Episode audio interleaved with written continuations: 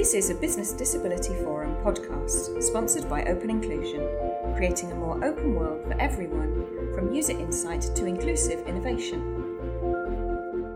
Hello, I'm here today with Steph Cutler. And um, Steph, do you want to tell us a little bit about yourself and what it is that you do um, and your current role? Because, you know, we're looking in this series of podcasts about um, the person behind the job title. So you can tell us a little bit more about yourself.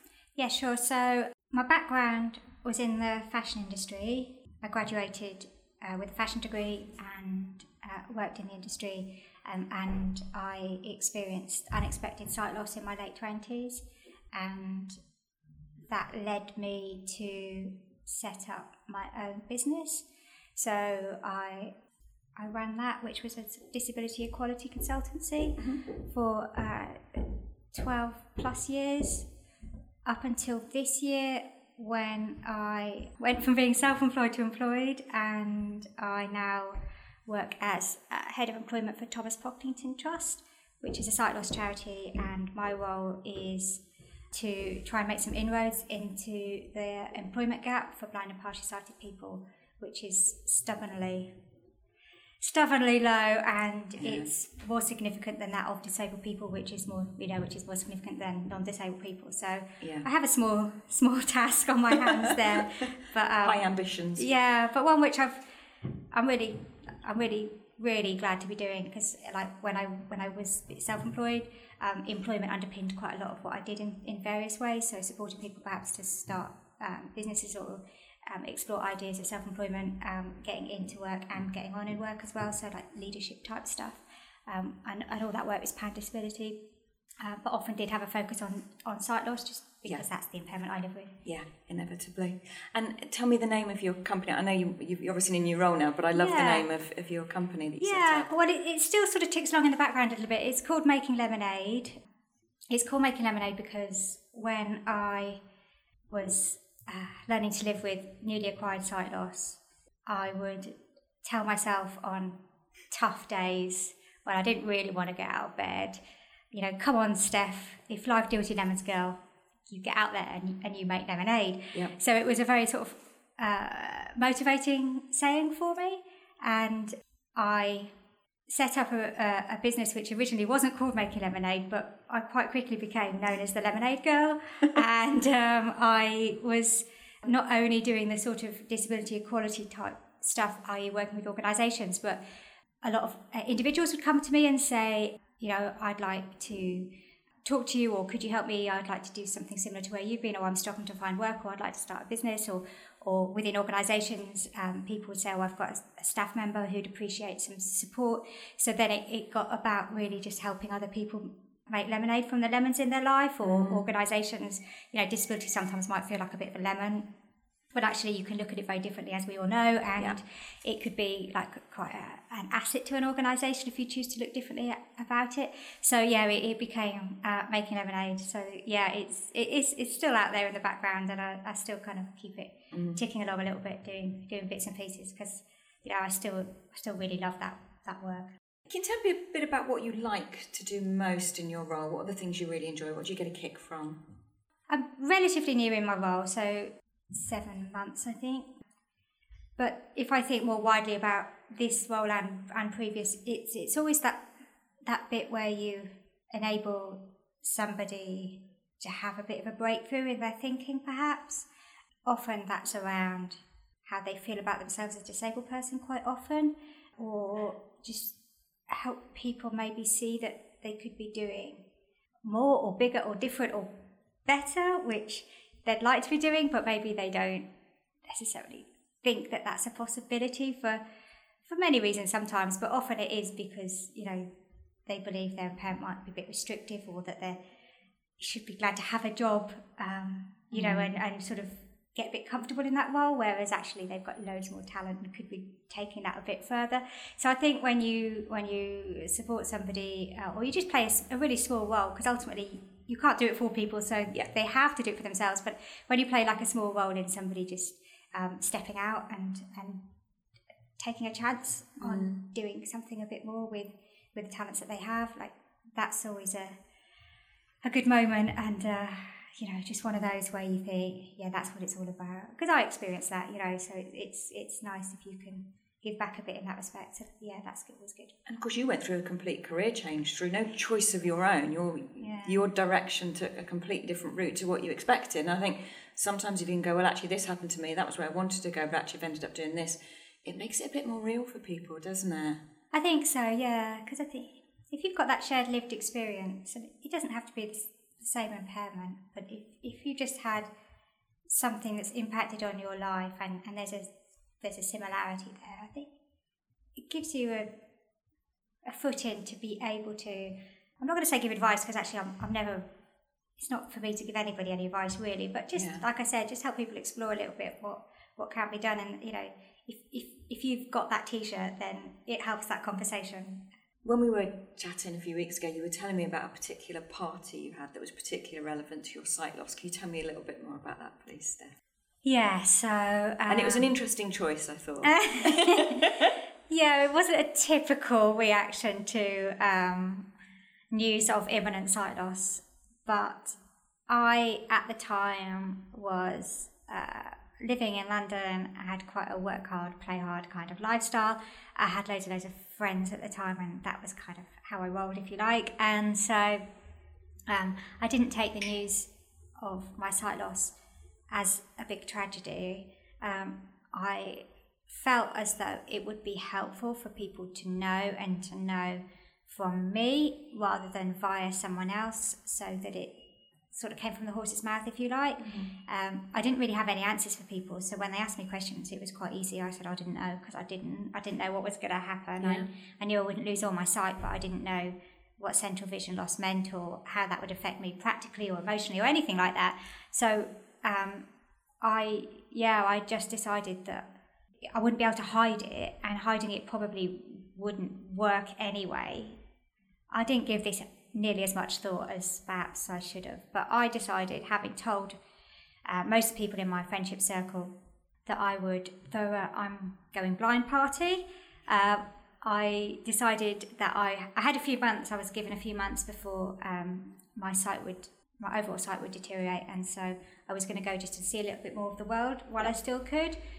Not that I never intended to do anything like that again, but I I just felt that with full sight I would it would be easier, and I'd appreciate why was seeing a bit more. So so just before I went, I um, sort of hired a pub and invited everyone, and yeah, everyone kind of went to it. My dad wasn't so keen. He didn't really understand what I was celebrating. kind of understandable. Yeah, and I think for parents, it's that not being able to do anything to fix the problem. They want to make it better, especially for their little girl, and will always be their little girls, you know, one shape or another. And I think for them, it, it must be quite difficult. It's that lack of control and being able to do something. So I can, And I've got a really supportive family, and Yeah. they would always want to help and make things better. Fix and it. Fix exactly. Yeah. And and this was something that wasn't that, that wasn't that option to do. Mm. Um, and we didn't know what we were what was going to happen. Like I said, so um, yeah, he just was he was reluctant, and I just sort of said, you know, you better be there, and and he came, and um, quite a lot of my friends over the years had, had met my parents, and so you know they all kind of went over and spoke to him, and and and I don't really remember people talking about my sight loss much. You know, I'm sure uh, maybe there was the odd little mini Yeah. bit of a conversation here and there, but ultimately we all went to the bar, got got a few drinks in, and and it, it didn't become a hot topic. I think it quite quickly reduced any sort of difficulty around the topic because yeah. if you pack out a pub and you say this is why, you can't talk about it all night. Surely, I don't remember talking to people much about it. I can't. I don't. Maybe I can't really remember it too well. Um, It was that good a it was night. that good a night. Um, but I do remember my dad saying at the end that he was really glad that he came. And I was really pleased because I'd insisted. And the reason he said was because he said, you know, I feel better because if you've got all those people on your side, you're going to be all right. Yeah. And I, like I said, I don't think I'd given it nearly as much thought as perhaps I might, might should have done. But maybe you don't need to overthink things either. just- yeah. That's just what I felt like doing, and it and it worked because I really wanted my parents to feel better about the situation. I think it went some way towards helping that. And it's not the end of the world either, is it? I never thought it would be. Yeah. And I know people say, well, you know, oh, she'll it, it'll happen. She'll she'll break down. She'll do this, that, and the other. But actually, at the time when my sight started to deteriorate, I was, I I didn't find every day easy. You know, obviously I didn't, um, and I had some bad days. But I had a broken heart at the time, and I think that actually hurt more and made me more upset than um Yeah. yeah, than the challenges that sight loss faced. Yeah, I, and I'm sure people thought I was sort of in my room all sad because because of your sight. sight loss, but actually I was just nursing a good Broken old fashioned broken heart. And again, that's that's life, isn't it? There's Yeah. different things and they come and get you in different ways. And I was really clear with myself that I don't see why this has to be a tragedy or, or like you say, the end of the world. It's what you make it, isn't it? Definitely. So I think for both of us, we've acquired a disability during our lifetime, and um, for me, although I'm have a really good life and I've got a lovely family, husband, kids, and everything else, obviously, obviously a job I love, obviously. um, if someone said to me, "You could have your leg back now," I'd jump at the chance. However, if they said you go back to that point in time and you didn't get hit by the train, you didn't lose your leg, and your life would carry on on that other path, that I'm not so sure about because you know there, there- there's my my beautiful children, and to think that that might not have happened because I'd be a different person, that I get a little bit more unsure about. And uh, what's your view on you know if you could have your your sight back, would would you do that? How's, what's your thoughts on that? I wouldn't jump at the chance. I know that that's really something that many people find quite hard to understand. I think many disabled people find that quite hard to understand as well, because for many people who live with a like a long term health condition uh, or disability would would very much jump at the chance, Yeah, yeah. and I I completely understand that. I used to regularly refer to my sight loss as a gift, and I, I say that because I think it has really given me a whole lot of stuff, you know, uh, lots in terms of like my character.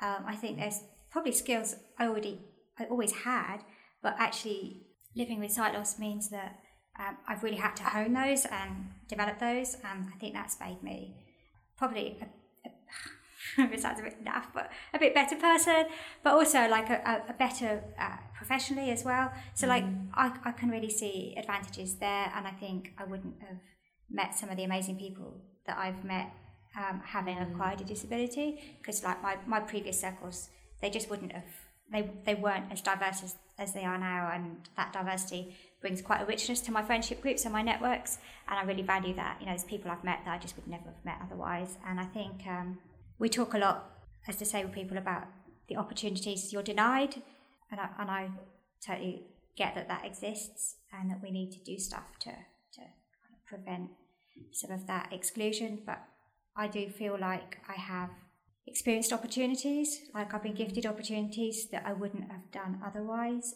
And so, yeah, like I really, I used to view it as a gift. And I think as I've got a bit older, I have done a bit of a U turn on that.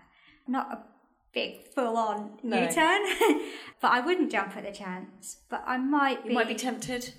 I, I, I'd definitely be interested in finding out more. But I think it might be related to what you've just said, actually. Just that thing like you've had that gift, you know, like you've had those years of Yeah. it giving you a gift. And I'm not sure if it's a gift that just keeps on giving it, giving it, giving. Giving, It's like whether I'm, we've reached, we've plateaued almost yeah, in I that think, gift. I think there is something about that. And I did used to also say, because I don't want to come across as someone who's just like one of those uh, ultra positive people who's kind of a little bit sickening with it. um, so I used to say that like it, I do I do see it as a gift, and I, and I still do. But I you know there are times when I wish it came with a gift receipt, and you could definitely give it back. Yeah, you know, have a break from and it. even on even on my most positive um, times, and you know, Mm. I I would still say that that you know there are days when it's not a gift. It's not a gift every day, but yeah. if you are if you do stop and look back, I think many of us could see gift type moments along the way. Yeah, and it fundamentally changes who you are, I think, doesn't it? If I mm. think back to the 17 year old version of me, Yeah. I probably wasn't that. No, I'm lovely now, obviously, but I probably wasn't. you know, I think you just develop a little bit more insight, empathy, Yeah. understanding for different people in different situations and learn not to jump to conclusions quite so much. I probably still do. I mean, none of us are, are perfect. But I think it, it does it gives you a different slant on life, I think, sometimes. And it also makes you embrace it a bit more sometimes and not want to miss those opportunities because you really don't know what's around the corner. Yeah, I would just second that. I think it's one of those things that I always kind of feel like you do have a choice. You can't choose what happens mm. to you always, you know. But I think uh, largely you can choose how you react to things, and yeah. that's in our power, if you like. And so it's how we choose to see things. And I'm not saying you immediately are going to go, yay! Yeah. um, this is fantastic. But with Thank a bit you. of time and a bit, of, you know, a bit of hindsight, I think you know if you did stop and think, yeah. So for quite a bit of your career, you were saying that you know you've been self-employed. You did your lemonade business. I like to yeah. think of you at a stand with lemonade, but obviously not quite. But you know, unfortunately um, not. no, I know. Um, but what bit of advice would you give to employers to kind of demystify and debug the kind of any barriers that might be perceived for you know a person with a disability like yourself? Yeah, I think it's that stuff that lots of us kind of know. I'm not sure there's a silver bullet around this. Really, it is all that really really basic stuff about not making assumptions about people and kind of uh, giving people an opportunity to, and I mean that in terms of an interview as much as anything else, yeah. you know. Um, and I think you know if you're if you're a disabled person, you need to you need to be the very best you, mm. and you need to deliver, and you need to perform, and you need to um, you know bring value and all of the all the stuff. Of course you do, but um, you need an employer who's going to um, uh, give you give you that opportunity to shine and to show what you bring. And so I think, um, yeah, I think just if employers could um, often get some advice from people with lived experience about that process, because sometimes it's it's a system. It's not even necessarily the people, although we haven't yeah. even got to the people sometimes, and the system itself is is uh, making it difficult. So I think um, you know just to look at the, the whole journey of of, of, of applying and um, uh, going for a job and yeah. then being in work and just if you looked from the very start right through to being offered a job and then the induction and, and getting settled into work if, if we looked at the whole journey and look at actually you know what might what might we be doing that makes that more difficult than it needs to be um, just to ask those questions and ask those questions of yourself but also ask people who live with this yeah. Um, what they say because I think you know, employees can't be expected to know everything about everything yeah. um, and so I think you know, of course they need to be doing best practice. You know, I'm not for one second trying to make out that they don't have responsibilities because absolutely they do. But I, I do think when, when they they've got to be willing, but when they work with disabled people, we need to be willing too. That's when it works the best, I think, mm. when we can kind of just um, make these things work and, and make steps to make it kind of go forward just better for the next person that comes after you. That, that isn't our duty as disabled people. But I I sort of see that as a bit of a responsibility that I have, just mm. because I want to make things better. And demystify it a bit, because I think sometimes yeah. people think the perceived outcomes yeah. or what it is like isn't as bad as they think it is, whether it's adjustments or for the actual individual. And it's about yeah. debugging that sometimes, isn't it? Yeah, and I think, you know, if you, it's so often not half as difficult. Yeah. You know, and um, that's not to say either that there aren't things people need to do. So I think there needs to be a bit of honesty there as well. So I don't think it's any good at saying, you know, it's really easy to employ disabled people because I'm not, you know, mm. if you had, if you wanted to employ me and, or there was somebody else was sort of equally qualified, equally experienced, equally good, then, you know, I'm not the easier of the two people to employ. You know, there are things that need to be put in place immediately really for me to be able to, to just get, get set up and, yeah, and yeah. run. So I don't think we should pretend that it's easy, but actually, you know, that stuff isn't that hard to do. And once it's there, I will run with it and I will show you and I will show myself and all of that other stuff. So yeah. I think um, I think there, needs to be a little bit of honesty in the room, um, but also I think you know we it doesn't have to be it doesn't have to be that difficult.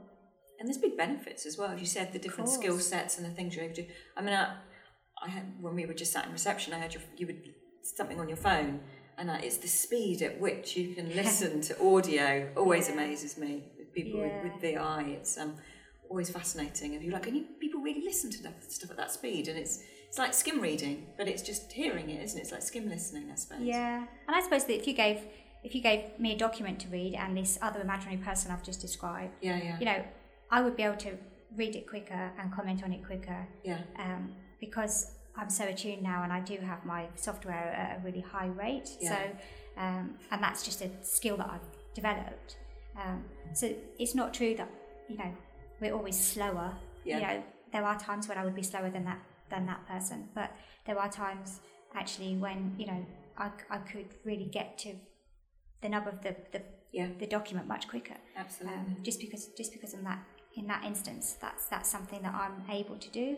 So yeah, it's, it's just about not assuming people will be slow, assuming people will have accidents, assuming people will you know struggle with different things. You know, Uh, often those things we we know are not created by the individual anyway. It's Absolutely. it's stuff outside of us that makes that difficult. So you know, good old social model. Um, yeah. there, but we, but I kind of do hang on to that because I think it, I, when I learned about the social model of disability, I found it really empowering because I didn't, like I said, know anything about disability prior to becoming disabled, um, and I was navigating life as somebody who was experiencing barriers, uh, barriers that I didn't experience before, and I just sort of kept thinking again. I don't think I thought this through. Like you know, hindsight's a wonderful thing, but Yeah. looking back, I was, but I'm still Steph, and I, st- I still want to buy that ticket, or I still want to just, you know, get Yeah. from A to B, or Yeah. I still want to get a job, and all those things, and and they weren't more difficult, and I couldn't always work it out because I kind of knew it was because I didn't see fully, but it didn't. It felt more than that, and then when I learnt about the social model, I was like, that's what I'm. That's what it's called something, you know, Yeah. and it and um, I don't even say that social model is perfect, but I think it is a way of of describing some of how how things are, and that when, once for me anyway, once I knew that it was external things um, that were part of the the issue, it kind of made me. It took a bit of I don't know, just something that something negative that I was taking carrying around with me. You know, it's not always it isn't always me, and actually I haven't changed, and I still want to do the same things. Yeah. Um, and actually, if that was a bit different and that was a bit different, Then you could do I it. wouldn't be Yeah. feeling quite so lousy about not being able Yeah. to. So for me, it was quite a liberating kind of moment finding out about it. And I do, I do keep it in the back of my mind, my mind all the time because when I go to do something and it's not, I do sometimes think. I use a social model to say, is it me? Because sometimes it is. You know, maybe I'm just being lazy that day, or I'm having, I'm exhausted, or you know, I'm just not performing like I might, or I'm not thinking straight. You know, there's, there's a whole. You know, I'm, I'm not a perfect human being that that is like robotically performing well all the time.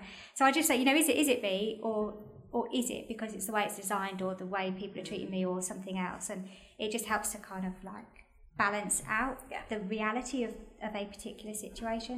So I find it helpful. Now, one of my favourite questions always is asking people to describe themselves in sort of three to five words. So hopefully you've had a bit of a think about this, or you're just going to wing it and make something up for me. Um, I think um, there are some words that spring to mind. Um, I think if I was to describe myself, I would say I was impatient. I think that's sometimes an advantage and sometimes a disadvantage. Um, so, but yeah, I can be I can be quite impatient. I think I'm inherently pretty positive, Yeah. and that's the thing that has taken me from where I might have been to where I am now. I think you're, and it goes back to that choice thing a bit. You know, you can choose to look at things in two different ways, and I know some people are, are naturally more, you know, positive than others. I don't want to make a really there are there are wider things than just how you choose to see a situation. I get that, but um, I think um, I do tend to see opportunities and do tend to be positive about things, and I, it has been a real asset to me. So yeah, I'm, I'm pretty positive. I'm going to say honest, Mm-hmm. and I'm going to say honest because I think it's something that I I have found out that people say about me. So just through some like leadership training and 360 feedback and just things Yeah. like that that I've got people really seem to say that it's really refreshing to have somebody who's prepared to be honest. Like when I was in other situations, people have said that about me. Now I find it really difficult, not not because I would lie, but just because what I'm talking about is having the honesty and probably a bit of courage actually to have some difficult conversations. And I don't think that happens enough in lots of workplaces and in lots of relationships. And I think you know once we're honest and you have the courage to be honest, I think the courage sort of precedes that a little bit. Mm. Then we start to move forward, and I think you know the disability world needs to be honest because otherwise we stay where we are. You know, we need to be honest about these things, and workplaces need to be. And, and you know, I try and really be honest with the people I work with, and and they do say to me, you know, it's really it's really nice, it's really refreshing to have a manager who's honest with you, and and that's a credit to them as much because that means they're not always hearing what is easy to hear, but Mm. I think people do respect that, and I think that's how things change. If you wrap it up too much, people don't always see what you're trying to tell them anyway, do they? Yeah. You get lost. So that yeah, honesty. And, and I think it's, it is really difficult, and I still find it difficult. But I really push myself just to be honest where there's situations where it's it's necessary, um, and you know that whole group thing, going with the flow thing, Mm. doesn't always move us forward. It doesn't create new thinking, and I think that probably leads me to I was going to say ambitious. Mhm. I'm not particularly particularly ambitious about myself, so I don't need a big fancy job title or the status particularly, but I like to be ambitious in my thinking. Because I like I said I just think we need to we need often need to move things forward and you know wherever you're working whatever you're doing the world's changing constantly so um, a bit of ambitious thinking is probably really needed and of course, you are on the uh, Power 100 2018 list from uh, Shaw Trust. So, uh, Yeah. congratulations. You've got some ambition and some. yeah, no, I think yeah, that was really nice to be recognised, and Mm. I kind of see it for some of that, just bringing some new thinking and Yeah. um, some leadership to situations. And I think I quite often feel where I go, I feel a bit like an uncomfortable fit quite often, and I've sometimes felt a bit like, you know, I'm gonna I'm gonna move on or I'm gonna leave this behind because I just don't feel like I fit very easily. Mm. And sometimes I've raised that. So, you know, if I'm on a board or, you know, I've, I've, I've gone to an opportunity or something, I can think of a couple of opportunities where I've said, you know, actually, I'm going to step down because I don't know that I really fit here. And then people will say, that's exactly why you can't go anywhere. Yeah, exactly. Because we kind of need you not to fit in and we need you to bring that. That's what you bring, Yeah. is that not really fitting. And I've sort of learnt that, over- particularly over the last few years. And I, I don't know if that's that's kind of maybe part of the the Power List thing, but just I think you know hmm. I think that it's hard when you don't fit, and I find it quite exhausting sometimes. I just think, oh, it'd be lovely just to slot in, Yeah, yeah. not have to have difficult conversations, and not really need to kind of. I never go in anywhere to stir things up, but If you see something, you can't help say. I don't, I'm not very good at tolerating what I don't think's Yeah. tolerable, and I think you know it's not okay not to say something if not every time, but you know there are times Mm. Yeah. when you have to you know step up. So don't- Any other words for us? Ambitious covers that, but that's, Yeah. that's I'm sticking to it. That's good. um, I was sort of tempted to say passionate, but I think that's just boring. You know, if you're working in this field, yeah, it's almost a- inevitable. It's a if, given. if it's not a given, you're in the wrong space. So yeah, of course I am, but Yeah. you know, yawn, yawn. I think that was one of my words, so thank you. Do you know what I mean? Though? Yeah, I do completely know what you mean. Thinking about the kind of visible, non visible, do you consider yourself to have a visible or a non visible disability? Um, it's an I've- interesting one, and I guess it varies at different times, does it? Or Um, I've definitely got a non-visible disability. Yeah. So um, I am actually registered blind, but I don't really use that term that often just because it doesn't really describe me very well. Um, you know, I can run for a bus. I just can't see what bus it is when I get there. Um, so to, to all intents and purposes, you know, I, I absolutely look sighted, and um, the type of sight loss I've got, you know, people assume when you can't see that you can't see where you're going, but actually I can reasonably well see where I'm going. Um, I, it's not to say it's easy to navigate around places, but the stereotypical thing doesn't really doesn't really suit fit me. Um, I'm definitely you'd never know, no? and yet I do have significant sight loss. Um, I've got a lot of useful sight too, but I have got significant sight loss, and but it, it's sort of in it's in ways that's not particularly obvious. And I, I think there are challenges that come with living with a um, a non-visible disability. It's not that one's harder or easier than the other. Um, Yeah.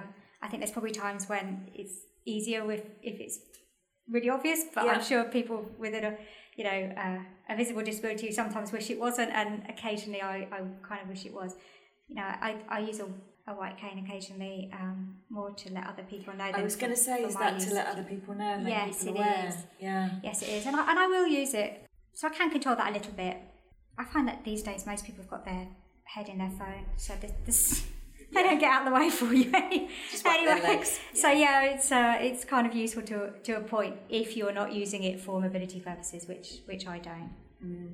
But yeah, I think living with a non-visible impairment has its own challenges Yeah. because it forces you to have to talk about it at times. You have to be more open, I think. You have to be a bit more you? assertive sometimes. Yeah, yeah. And how can you expect people to know if they wouldn't see it? Yeah, and I So think you have to you share can't it. expect people to know. No. You kind of need to share sometimes. I think you just need to be a bit more open if you've got a non-visible because you can't expect people to know or understand or uh, be aware of it in any way. Yeah. So it's comes with its own challenges, I think, doesn't it?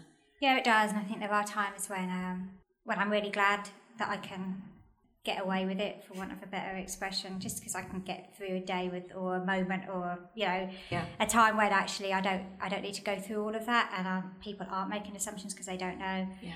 But then when you do, and you have to, Yeah. you can't expect, you know, you just can't expect people to know if it's really not clear and, you know, there's no reason why they would know.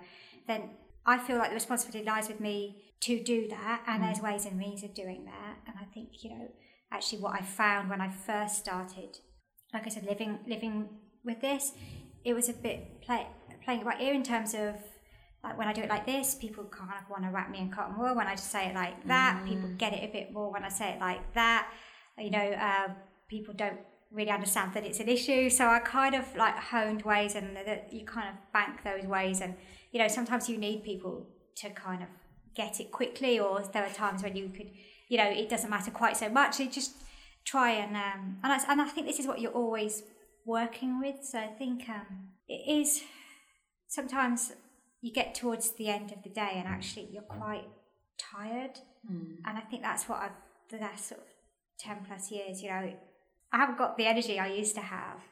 When I stop and think about maybe everything I've done in a day, like finding somewhere that's unfamiliar and how much more difficult that is and the concentration that goes with that. And even even taking familiar routes, you are having to concentrate a whole lot Yeah, more and how you access information and how you tell strangers which you know, even if you're just going to buy a bag of crisps, you know, you, you know, just really, really basic stuff. Yeah. That's before you've had anything in your day that's challenging beyond buying Yeah. a packet of crisps. Crisps, yeah. And you get home and you, you just occasionally just have to kind of say, give yourself a break a little bit because all of that, those tiny little bits do add up, and that's a lot of mm. concentrating and a lot of effort above and beyond everything you've had to do that day, perhaps as part of your daily mm. things anyway, whether it's personal or professional. Is there anything, looking back, that you would like to tell your younger self? Is there anything you would do differently? I think there is.